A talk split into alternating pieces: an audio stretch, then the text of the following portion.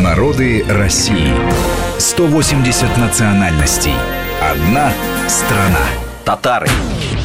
Тюркоязычный народ, живущий в центральных областях европейской части России, в Поволжье, Приуралье и в Сибири. Численность в России, согласно переписи населения 2010 года, составляет 5 миллионов 310 человек. Это почти 4% населения России. Является вторым по численности народом в Российской Федерации после русских.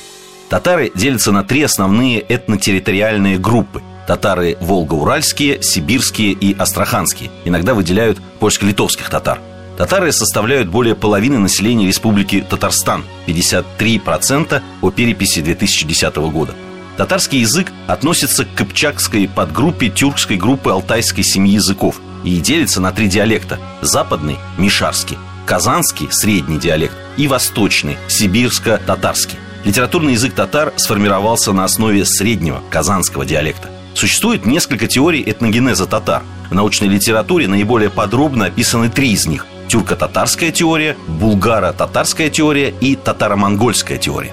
Тюрко-татарской теории формирования татар, которая на современном этапе считается доминирующей, отмечается важная роль Волжской Булгарии, хазарского каганата и половцев в этногенезе татарского народа. Татары состоят из нескольких субэтносов. Самыми крупными из них являются казанские татары, одна из основных групп татар, этногенез которых неразрывно связан с территорией Казанского ханства. Мишари – этногенез на территории Средней Волги, Закамья, Дикого поля и Приуралья, а также касимовские татары, сибирские, астраханские, Типтяри – социальная группа, известная в Башкортостане с 17 века, Кришены – этноконфессиональная группа в составе татар Волжского и Уральского регионов – они исповедуют православие.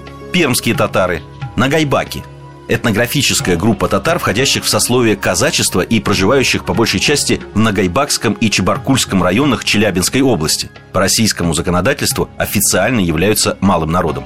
По религиозному признаку в основном мусульмане-сунниты. Как и у многих других народов, обряды и праздники татарского народа во многом зависели от сельскохозяйственного цикла. Даже названия времен года обозначались понятием, связанным с той или иной работой. Всем известный Сабантуй – праздник окончания весенних полевых работ и переводится «праздник плуга». Кулинарное искусство татарского народа богато своими национальными и культурными традициями, уходящими вглубь веков – для традиционной татарской кухни характерен большой выбор мясных, молочных, постных супов и бульонов, шулпа, аш, названия которых определялись по названию заправленных в них продуктов, круп, овощей, мучных изделий, такмач, умач, чумар, салма – но, вероятно, самое большое разнообразие в татарской кухне по сей день существует в рецептуре выпечки из пресного, дрожжевого, сдобного, кислого и сладкого теста. Символом благополучия и достатка у татар всегда служил хлеб и кмек, который раньше пекли впрок 2-3 раза в неделю.